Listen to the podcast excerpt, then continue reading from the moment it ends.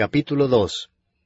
Por tanto, si hay alguna consolación en Cristo, si algún consuelo de amor, si alguna comunión del Espíritu, si algún afecto entrañable, si alguna misericordia, completad mi gozo sintiendo lo mismo, teniendo el mismo amor, unánimes, sintiendo una misma cosa. Nada hagáis por contienda o por vanagloria, antes bien con humildad, estimando cada uno a los demás como superiores a él mismo, no mirando cada uno por lo suyo propio, sino cada cual también por lo de los otros. Haya pues en vosotros este sentir que hubo también en Cristo Jesús, el cual, siendo en forma de Dios, no estimó el ser igual a Dios como cosa a que aferrarse, sino que se despojó a sí mismo, tomando forma de siervo, hecho semejante a los hombres, y estando en la condición de hombre, se humilló a sí mismo, haciéndose obediente hasta la muerte y muerte de cruz. Por lo cual Dios también le exaltó hasta lo sumo y le dio un nombre que es sobre todo nombre, para que en el nombre de Jesús se doble toda rodilla de los que están en los cielos y en la tierra y debajo de la tierra, y toda lengua confiese que Jesucristo es el Señor, para gloria de Dios Padre.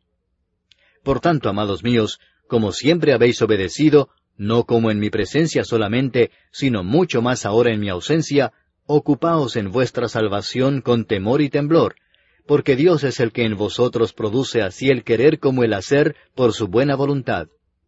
Haced todo sin murmuraciones y contiendas, para que seáis irreprensibles y sencillos, hijos de Dios sin mancha en medio de una generación maligna y perversa, en medio de la cual resplandecéis como luminares en el mundo asidos de la palabra de vida, para que en el día de Cristo yo pueda gloriarme de que no he corrido en vano, ni en vano he trabajado. Y aunque sea derramado en libación sobre el sacrificio y servicio de vuestra fe, me gozo y regocijo con todos vosotros. Y asimismo gozaos y regocijaos también vosotros conmigo.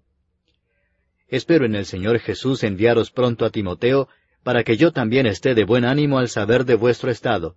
pues a ninguno tengo del mismo ánimo y que tan sinceramente se interese por vosotros, porque todos buscan lo suyo propio, no lo que es de Cristo Jesús.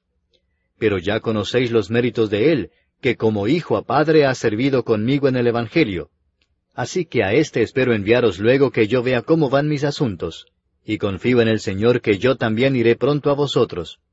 Mas tuve por necesario enviaros a Epafrodito, mi hermano y colaborador y compañero de milicia, vuestro mensajero y ministrador de mis necesidades, porque él tenía gran deseo de veros a todos vosotros y gravemente se angustió porque habíais oído que había enfermado. Pues en verdad estuvo enfermo a punto de morir, pero Dios tuvo misericordia de él, y no solamente de él, sino también de mí, para que yo no tuviese tristeza sobre tristeza así que le envío con mayor solicitud para que al verle de nuevo os gocéis y yo esté con menos tristeza. Recibidle pues en el Señor con todo gozo y tened en estima a los que son como Él, porque por la obra de Cristo estuvo próximo a la muerte, exponiendo su vida para suplir lo que faltaba en vuestro servicio por mí.